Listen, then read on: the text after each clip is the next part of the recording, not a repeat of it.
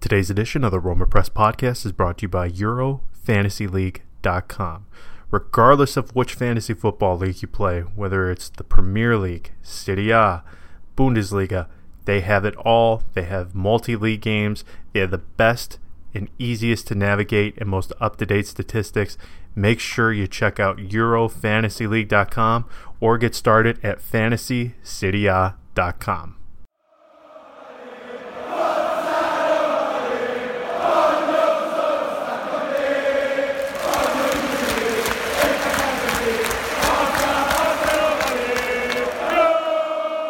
Welcome to the Roma Press Podcast with John Solano. Welcome back. Another edition of the Roma Press Podcast. I'm Roma RomaPress.us editor John Solano, and an exciting day.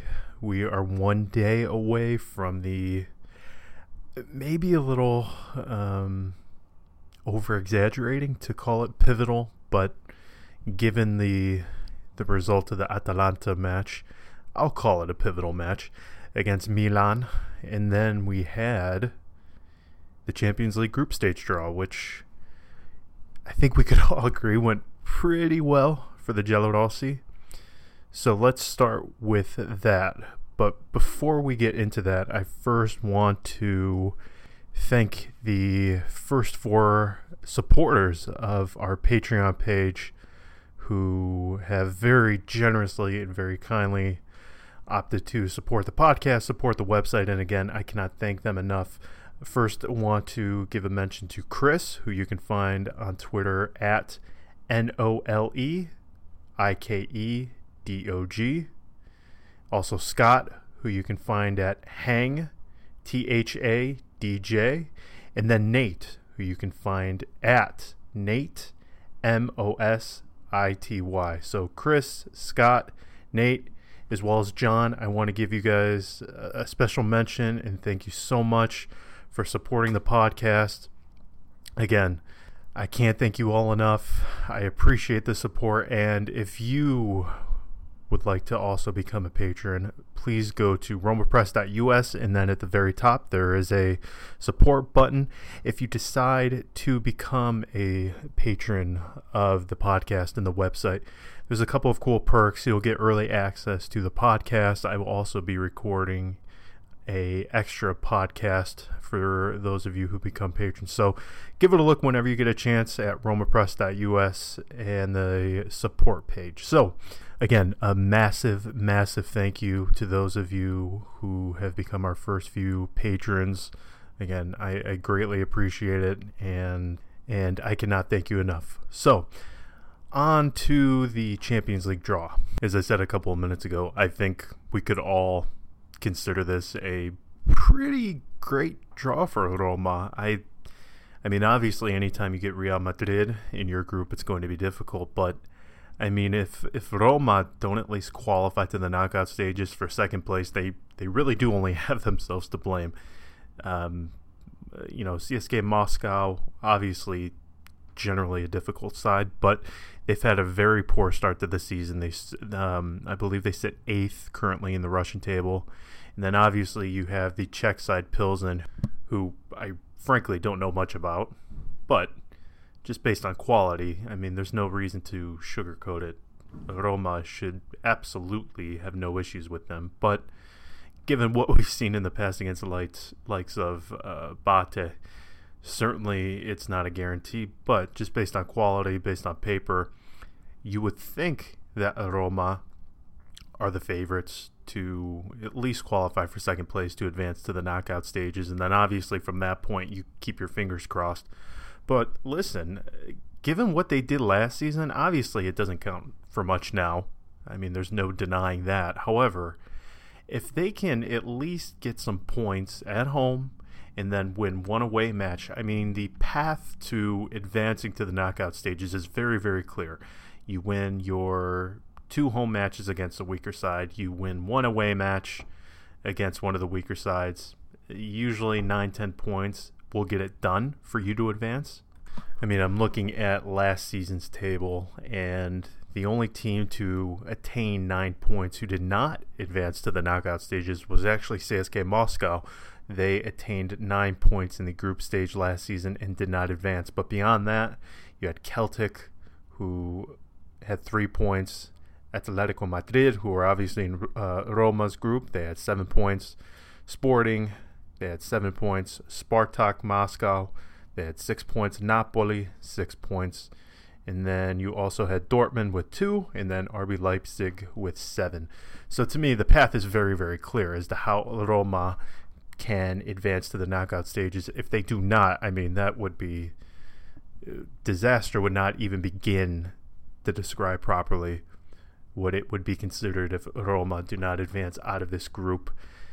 It's very, very, very, very clear. It's very, very certain that they are undoubtedly the favorite to finish second. But again, given what we've seen from this club, anyone who's followed this team for more than two or three seasons, you know how erratic that they can be historically in Europe. So certainly nothing is a guarantee.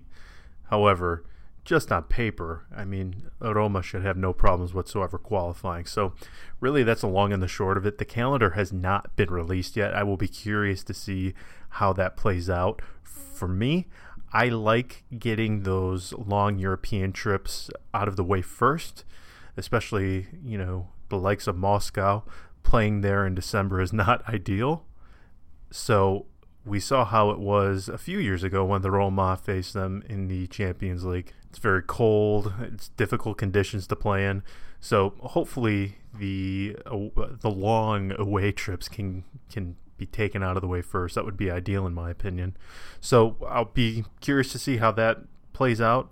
Uh, the calendar may be released shortly after I release this podcast. So in the following podcast, we'll we'll follow up with that. But again, there should be no issues whatsoever as far as Roma qualifying for the knockout stages. Again, we'll keep our fingers crossed, but I'm, I'm fairly confident in that regard. So let's switch our focus now to tomorrow's match against Milan. Very, very difficult one, regardless of how good or how poor Milan are in a current moment. It's always a difficult stadium to play in, it's always a difficult environment to play in. And listen, Milan are coming off a strong performance, in my opinion, regardless of the final result against Napoli. They looked very, very strong in that first half against Napoli. They dominated them, frankly. Uh, Napoli did have some chances, but Milan could have had another goal or two. And frankly, uh, Donnarumma should have saved one of the goals that that uh, Piotr Zielinski scored. So I'm not going to underestimate them, but this is a match where Roma undoubtedly have to get something out of it. They have to get a result. Uh, we could go on and on against the magic uh, between Roma and Atalanta. Not pretty, not a great result in the second match of the season, dropping points, especially at home, not ideal. And then to have to follow that up with a difficult match away from home, again, not ideal at all. So I'm really curious to see how Eusebio Di Francesco opts to line up the Giallorossi for this match. Clearly, the 4 3 3 did not work in the first half. Roma were all out of sorts, very stagnant in the midfield. The attack was disjointed. The defense, we don't even have to talk about. Manolas, Fazio, even Kolarov, just very, very, very, very, very, very poor throughout. So, how do you fix that? How do we resolve this? Well, Clearly, we saw how they played in the second half in the 4 2 3 1. Di Francesco changed things up. Pastore moved forward, where he clearly, unequivocally, looks like a much more comfortable and better player when he's allowed that license to roam, so to speak, and can get up into the final third, run between the lines, distribute in the final third. To me, it's without question that the 4 2 3 1 should be the answer. And then De Rossi and Nzonzi, they both looked phenomenal playing next to each other. I have to admit, I was very skeptical that they could play alongside each other just because Nzonzi is not particularly quick. De Rossi is not particularly quick. I thought that it would not have the pace, that midfield, to cope with some of the quicker sides. But listen, they looked fantastic, especially when you had the attack like Under, Kluivert helping out in defense by tracking back. So maybe this is the way forward. Maybe it is the 4 2 3 1 with De Rossi next to Nzonzi. They certainly looked infinitely better against Atalanta than they did in the first half. They looked far more comfortable, so you would think that Di Francesco would opt to go with that formation again. To me, El Shaarawy in that first match against Torino was terrible. Kluivert in these last two matches has been explosive. He's been dynamic. He offers something that El Shaarawy does not. I mean, his dribbling and his pace just look far much better than El Shaarawy's, and I hope that he starts. I, I really do. Now, with it being a big match, maybe Eusebio Di Francesco opts to bring him off the bench and maybe not make this the first time that he starts. But it, it still, I, I think he needs to play a part in the match. But we'll see what Di Francesco decides to do. In defense, Karsdorp starting. Wow, this is going to be very interesting. Obviously, Florenzi took a knock against Atalanta after that goal that he scored. Today, in his press conference, Eusebio Di Francesco admitted that Karsdorp will more than likely be the starter at right back. I was very surprised because, frankly, I thought he would go with David Santon on the right, Kolarov on the left.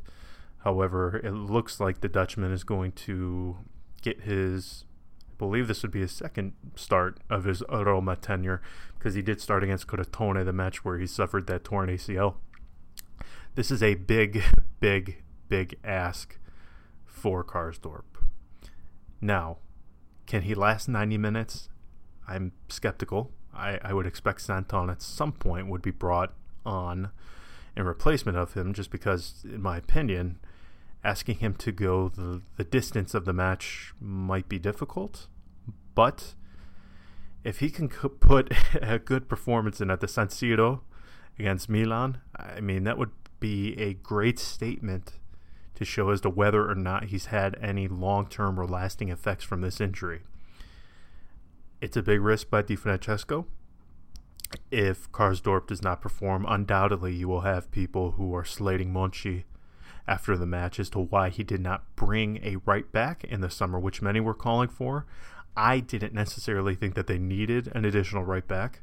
Now, Monchi did hold talks for right backs throughout the summer. He absolutely 100% did, but once Santon arrived, for me, that made it almost impossible that a right back was going to be brought in. So, this is a big, big, big punt by Di Francesco. It's a big, big ask from Karsdorp, but listen, he didn't come here for cheap. Yes, he came for a bit of a cut rate because obviously he had the injury issues, but wow, if he can put in a good performance, this would be a big, big boost for the Giallorossi because, you know, Karsdorp, up until this point, he's been much of an unknown quantity. We don't know if he would have a big role in the team.